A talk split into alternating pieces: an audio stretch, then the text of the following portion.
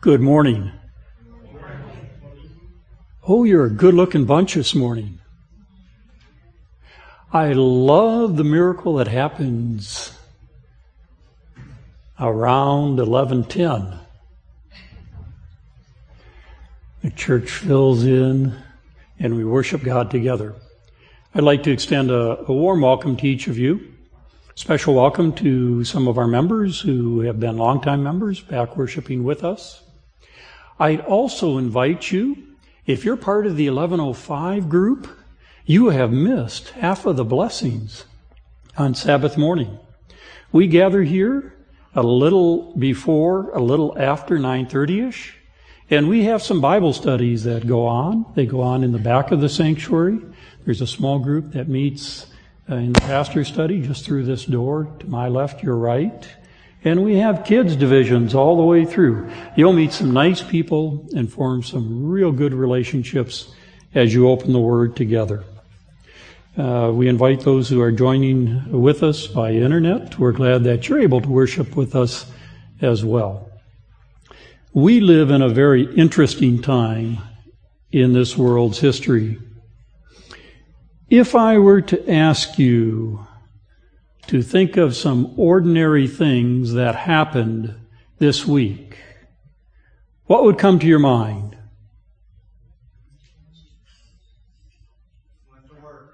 You went to work. That's kind of ordinary and expected, isn't it? What else? War in the Middle East. The war in the Middle East? How is that conflict going to be resolved? What else? The gun violence here and the shooting at the college. What else? Ordinary. The sun came up and the sun went down. That's pretty ordinary, isn't it? I'm sorry, again? Taking care of your families is part of the normal, typical responsibilities. We can dwell on the ordinary things on a regular basis. When we go to the other side of the spectrum, though, the sacred, what do you think about during the week?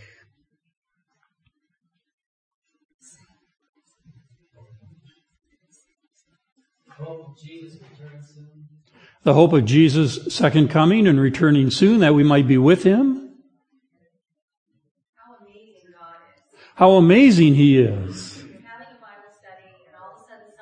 You up and says, I was thinking, I had a question about your Bible study. So you can sense God's timing and working and promptings of the Holy Spirit in the way that He interacts in ways that we don't anticipate. Is everything ordinary sacred? Is everything sacred ordinary? Is there a difference between the two? Should there be a difference between the two? Should everything be blended together so that there's no distinction? As Christians, is every moment of our life sacred? Are some moments in our life more ordinary? How do those two things relate and interact? I have two books in my hand this morning. I have a book that's entitled, I just pulled it off the shelf, Gently Lead How to Teach Your Children About God While Finding Out for Yourself. Sounds like a good book. And I have the scripture itself. Now, which one would you say is sacred? Which one professes to be sacred? The scriptures, the Word of God. This is probably a very good book, but probably is more ordinary. So do we distinguish between the ordinary and the sacred today? Sure we do.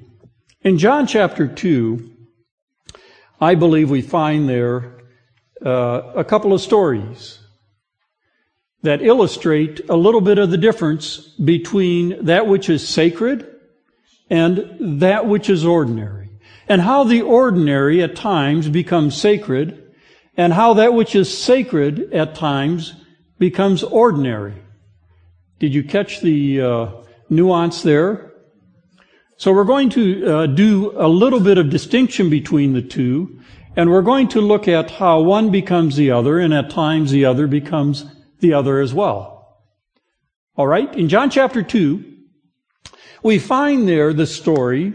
We've already looked at John chapter 1, and we've, we found in John chapter 1, John chapter 1 in, introduced Jesus as the Word of God and the, had the authority and the fullness of God as He came uh, to this earth. In John chapter 2, there's an interesting story of the marriage. I love stories about marriage because the marriage ceremony in days of old was much different than the ceremony today.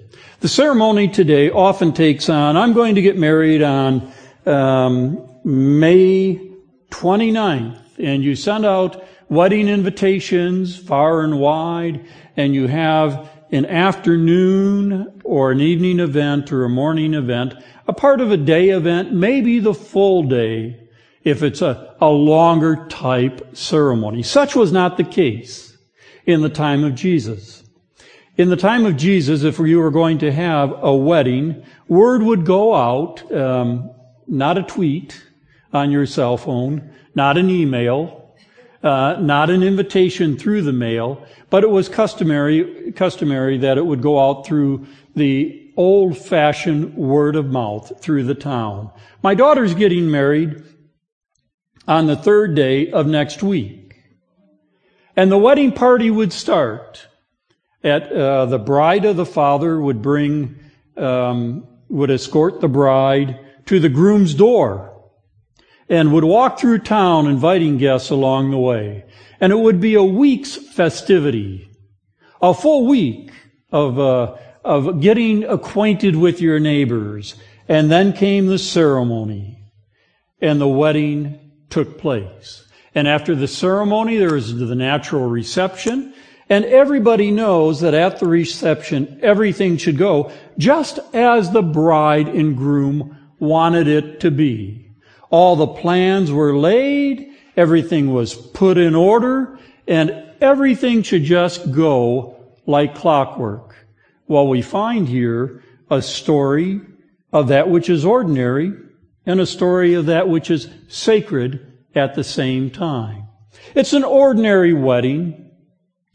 And somehow in verse 5, this wedding story, his mother, being Jesus' mother, said unto the servants, what's, um, let me, uh, let me go back to verse 3. And when they wanted wine, the mother of Jesus said unto him, They have none. And Jesus said unto her, Woman, what have I to do with thee? My hour is not yet come. His mother said to the servants, Whatsoever he saith unto you, do it. And there were six pots of stone. Thereafter the matter of the purifying of the Jews, containing two or three firkins apiece. And Jesus said unto them, Fill the water pots with water. And they filled them up to the brim. And he said unto them, Draw now, and bear unto the governor of the feast. And they bear it. It's an interesting story. The, you know the story as well as I do, that uh, the feast had been prepared, but they ran out of wine. And Jesus' mother, who was probably in charge of hosting this and making sure all of the details were put together, knew of Christ's ability to create. And the scriptures records that this was some of the first signs of the miracles that he would work. Wouldn't it have been great to have been there, friends? To see those pots of water, which were so often filled with the water to purify the feet, the Jewish purification. And the servants were instructed to put water in. And Jesus just says a few words. And instantly, instantly, at the words of Jesus, that water is turned to wine. What an amazing thing, isn't it? That Jesus, just by word, just by thought, can transform that which is ordinary into that which is blessed by God. And that which becomes sacred to some extent. Because that wine was symbolic not of the Jewish uh, water washing and purification, but the wine took on the symbolism of Christ's own blood that's poured out that we use at communion, foreshadowing another uh, another event of his crucifixion, foreshadowing the emblems that we would partake of today. Christ transforms that which is ordinary, and they became sacred. When the ruler of the feast had tasted the water, which was made wine, and knew not whence it was, but the servants which drew the water knew. The governor of the feast called the bridegroom, and said unto him, Every man at the beginning does set forth good wine. And when men have well drunk, then that which is worse thou hast kept the good wine until now. This being the miracles did Jesus in Canaan of Galilee, and manifested his glory, and his disciples believed on him. And after this he went to Capernaum, and his mother and his brethren and his disciples, they continued there not many days. How is it, friends, though, that Jesus turned the ordinary by his presence in blessing and made that which was ordinary into that which is sacred? So let me ask you a question. Are there sacred things that are happening in your life that God has given you that you so often take as ordinary? Are you able to distinguish among the ordinary things that God has proclaimed are sacred. So let me share just a few that we so often take for granted. And as I do so, ask yourself the question, is it true that I often take these for granted and fail to realize the sacredness of each of these? I'd suggest to you today that your life your ordinary life, do you ever feel very ordinary? That you just blend in among the masses, that you are just one of the six, how many billion people in the world now? Seven? Eight? Billions of people in the world. That if you were missing, nobody would miss you that in a congregation of 150, 200 members, you're just one among many. That if I really try hard, I might come up to the statute of being ordinary, and I'd be satisfied at that. Have you ever felt that way? Or perhaps you don't even feel ordinary. You're somewhere underneath, down here, down here, down here. And if you pull yourself up by your bootstraps, you might get up over the level of your socks if you're wearing them. Sometimes we just feel so plain and troubled in life, don't we? I got good news for you today, Bunky, if you're feeling that way. At times we all feel very ordinary. But let's look today to see what God can do and how He can bless ordinary people. To see not what others tell us, but what the Word of God proclaims today. Because God loves to transform that which is ordinary into that which is sacred. Do you believe that, friends?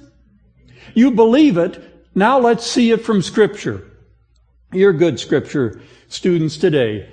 Your life is sacred. Genesis chapter 1, verse 27. Genesis chapter 1, verse 27. So God created man in his own image. In the image of God, he created him male and female. He created them. The first thing to note is your ordinary life is not ordinary at all because you did not evolve from some cosmic event billions of years ago. You were designed by the Creator. And when He created you, He imprinted on your soul His image. Now you may have defiled it. It may be rusty. It may be buried. It may be scarred. It may be marred. But Christ has created you just the way you are. And if He created you just the way you are, when you seek Him and embrace that which He, is, he has created and dedicated, dedicate that to Him, He will bless you. He will move you from a consciousness of just barely getting along to being somebody who's been created in His image. And that makes all the difference in the way that you face life. Do you believe that, friends? Oh. Some of you are partially here with me, and the rest of you will catch up on Tuesday. It makes all the difference in the world when you realize that God has created you in His image. And when you open up your life to Him, He takes that which we view as very ordinary, sends His Spirit into a life to do and to accomplish extraordinary things, not through our own power, but through the power of God to bless others, to elevate our lives to the place that He wants us to be, walking in harmony in the design that He has for us. Life is so sacred. Life is so sacred. Lamentation says, it is of the Lord's, Lamentations 322 and 23 says, it is of the Lord's mercies that we are not consumed because his compassions fail not. They are new every morning. Great is his faithfulness. Something we so often take for granted, the newness of another day of life in which to embrace the fullness of the day that God has given to us. Life is so sacred, it's blessed of God. That which is ordinary. Your time is sacred. Have you ever thought about the ordinary time in our life? Time click, clicks by so quickly. You work 60 hours a week and you go, where did that go? I've got so much to do. And the seventh day of the week, maybe I'll go to church today. Maybe I'll just call the girls and do something else, or call the guys and watch football, or do something else, uh, wash the car. Is there anything different between ordinary time and sacred time? What do you think? What makes it different? Come on, friends. You appreciate it. I, you know, I appreciate the days, seven days a week, and if I have Thursday off and don't have anything to do, I really appreciate it. Is Thursday any more ordinary or sacred than Monday or Friday? Is there any particular sacredness on any day of the week? Let's look together for just a minute. Genesis chapter 2, verse 3. Just looking rather quickly verse two, uh, Genesis 2, verse 2 and verse 3. And on the seventh day, God ended his work which he had made, and he rested on the seventh day from all his work which he had made. And notice the next verse in verse 3. And God blessed the seventh day and sanctified it, because that in it he rested from all his work which God created and made. Was God tired? No. Let's see. Um, I created the world. Oh, I think I'll take a day off every seven days. He created the world and He gave us, He blessed the Sabbath day and He sanctified it. And the root word means set it aside as holy for our benefit. Is there any day, one day out of seven, that's more blessed than others? Yes. yes. Which day of the week is it? Sabbath, that's correct. Saturday, from sundown Friday to sundown Saturday. A sacred time to come together. Ordinary time, 24 hours a day. What makes it different? God's blessing upon it, making it sacred. I go shopping for cars. Oops. My wife goes shopping for shoes.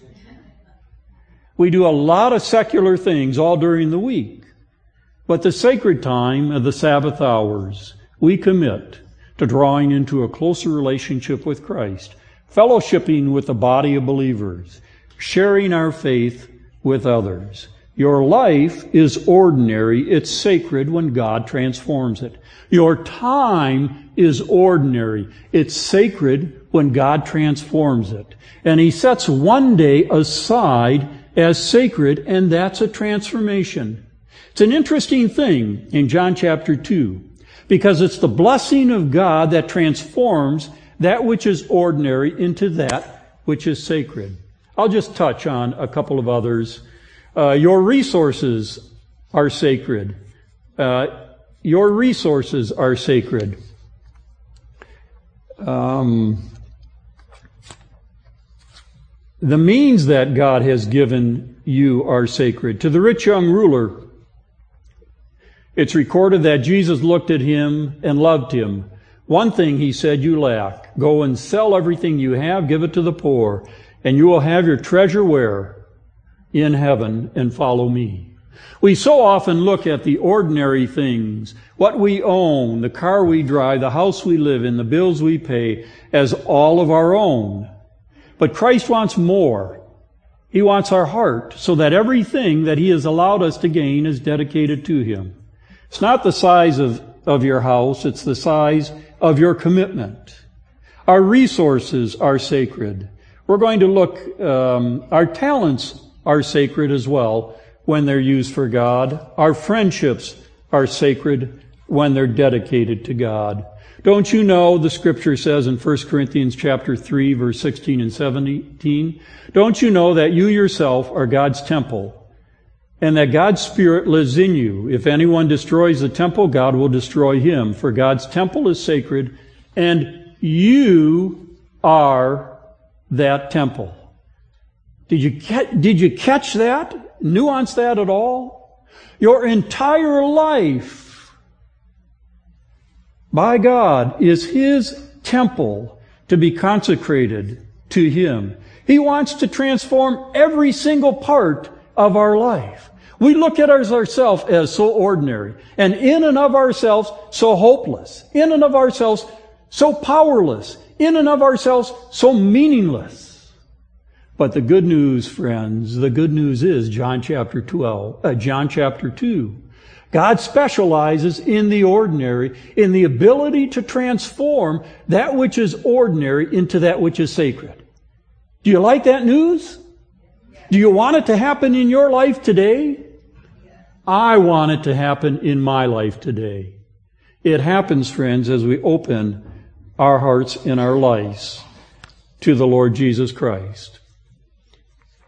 The promise is given that as we do so, He will take our lives and take that which is ordinary and transform them and make, make them sacred for His use.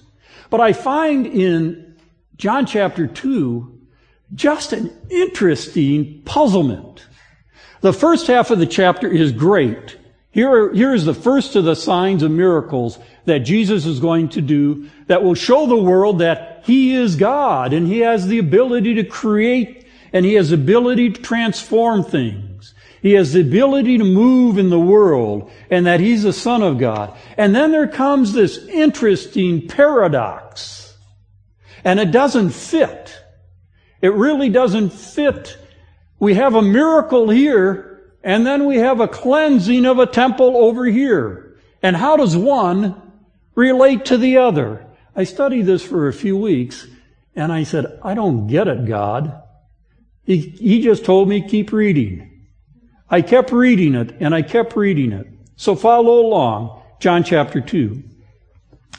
Um, as he entered the temple, Verse 15 says, And when he had made a scourge, scourge of small cords, he drove them out of the temple, and the sheep and the oxen, and poured out the changers' money, and overthrew the uh, tables. And he said to them that sold doves, Take these things hence. Make not my father's house a house of merchandise. And his disciples remembered that it is written, The zeal of thy house hath eaten me up. Then answered the Jews and said unto him, What sign showest thou us, seeing that thou doest these things? So you have the blessing and the sign, and you have the cleansing of the temple. Some say Jesus was angry. Some say it was a righteous judgment in cleansing the temple. They had turned that which was sacred into that which was ordinary just backwards. of the first story, isn't it? Jesus turned in the first, uh, the first story, that which is ordinary by his power and made that which is, uh, made it sacred. And now in the second half of this, he's saying that his house of worship is so sacred.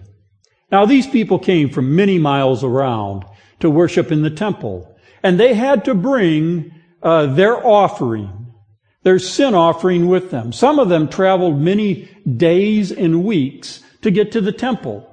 And so it was a bit of inconvenience to carry that offering, whether it was a lamb, pigeons, whatever blood offering was required. So to make it a little more convenient for those, so they wouldn't have to go out of the way too much, somebody set up court and set up a merchandising booth, what we would call it today, in the back, ever so discreetly. And uh, the proceeds from that would go to the temple. And after all, as long as it ends up in the temple, everything's good. And so they would buy their uh, they would buy their offerings. They would exchange uh, their coin of the day into an offering, and then they would offer the offering in obedience to the requirements of God. But in so doing, they lacked the ability to understand the fullness of the holiness of the place of God. They transform that which is sacred into that which is ordinary. In the first part, we go from ordinary to sacred. In the second part, we go from sacred to ordinary. The scripture says in Matthew chapter 21 verse 3, and he said unto them, It is written, My house shall be called a house of prayer, but you have made it a den of thieves. Every single sacred place of God should be known as a house of prayer. Do you believe that, friends? A place where the soul can find solace before the service, after the service, and during the service. But we so often get busy we, we bring our cares, we bring that which is common and ordinary into the house of God, and we say, Oh God, I'm so wrought up. I'm not sure I can commune with you. How does this happen? How does it squeeze in? How do we take that which is sacred and suddenly over time it becomes ordinary? And if we're not careful, friends, we will continue to repeat that. There's a story of Esau and Jacob. You remember the story? They were what? They were what? They were twins. They were twin brothers. Hebrews chapter 12 verse 16. I'm going to share that uh, scripture with you in just a minute. But to set the background just for a minute. Esau and Jacob were twins. Now the firstborn at that time had a birthright. And the firstborn, by just a minute or two, had uh, by birthright a double portion of the inheritance. If there were six males in the family, it would be uh, the father's estate would be divided up seven ways, with the oldest, by birthright, receiving two portions. Very important. Uh, not something to be taken lightly. When the father died by birthright, the son took the father's place in leading the family in uh, patriarchal ma- uh, matters. A very patriarchal society at that time. You know the story well. In Hebrews chapter 12, verse 16, it says, uh, an interesting commentary on Esau. Lest there be any fornicator or profane person as Esau, who for one morsel of meat sold his birthright. There's a lot of verses I'd like to be remembered in. This would not be one of them. How about you, friends? The, the footnote on Esau is who for one morsel of bread sold his birthright. You remember the story. He had been the hunter in the family and had went out hunting on a journey and came back without any food. Famished. Famished. He just wanted some porridge. He wasn't worried about the birthright that would happen somewhere in the future. And as he came forward, Jacob said, You'd like some food? How about, how about trading me, Esau said, a bowl, a bowl of porridge for my birthright? In an instant, in just an instant, he traded away his birthright.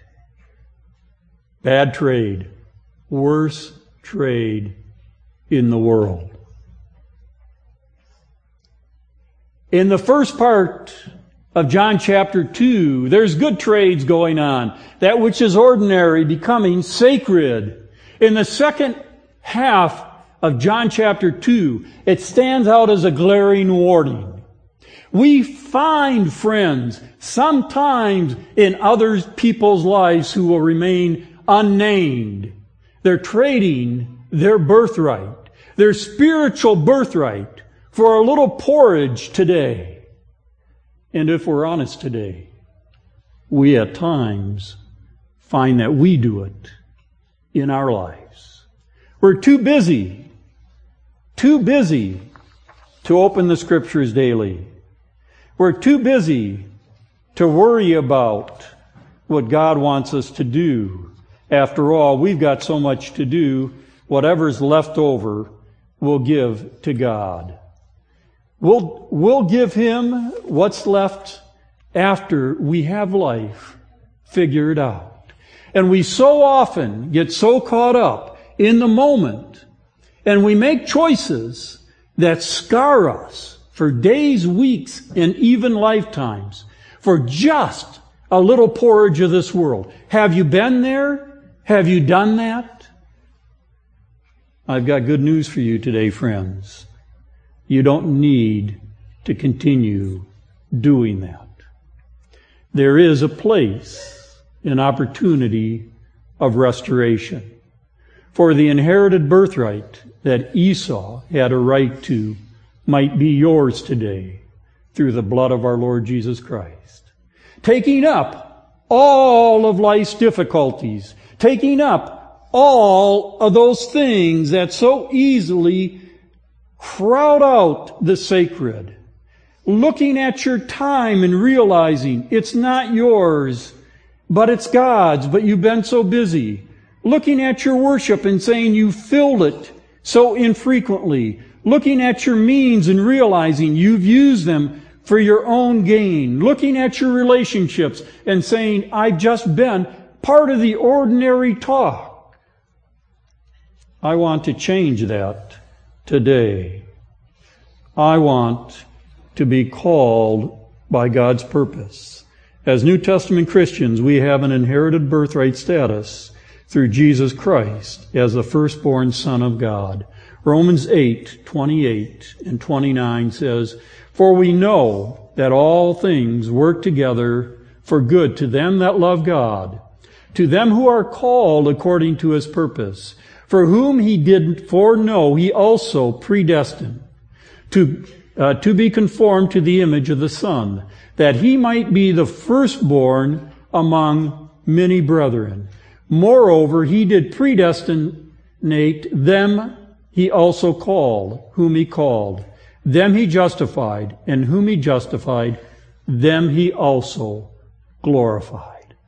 It's an amazing thing to me, friends, that God, in all of his patience, God in all of his love, God in all of his wonderful mercy, still calls us back from the ordinary to the sacred. That we might not be just ordinary today, regardless of how we've lived in the past, regardless of what you've done last week, regardless of this morning, when you know you weren't right with some people, you know you weren't right with God, regardless of all of that, He simply invites us again through the birthright of His Son, the Lord Jesus Christ, that our birthright might be restored by His goodness and grace. He wants to glor- bring glory and honor into your life. He wants to take that which is ordinary and make it sacred. Would you, to, would you today open your hearts and life to the calling of the Holy Spirit that as you go through this next week and through this day, that you'll realize your time is sacred time, that your life is a sacred life to be used in glory, glorifying God, that your means are His means, that your influence should be His influence to a perishing world. Then that which is ordinary will become sacred which, when it is imbued and empowered by the Spirit of God. Let us pray together. Father, you've blessed us by giving us your sacred word. You've blessed us, Father, by pouring out your Holy Spirit. You've blessed us, Father, by giving us life, abilities. You've blessed us, Father, with time, sacred time, with means, with character. You've blessed us, Father, with talent. You've blessed us, Father, with friends.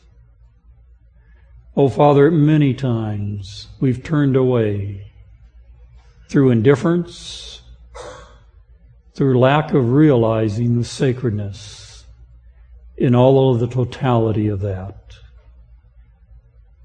But Father, we lay our lives at the foot of the cross again today.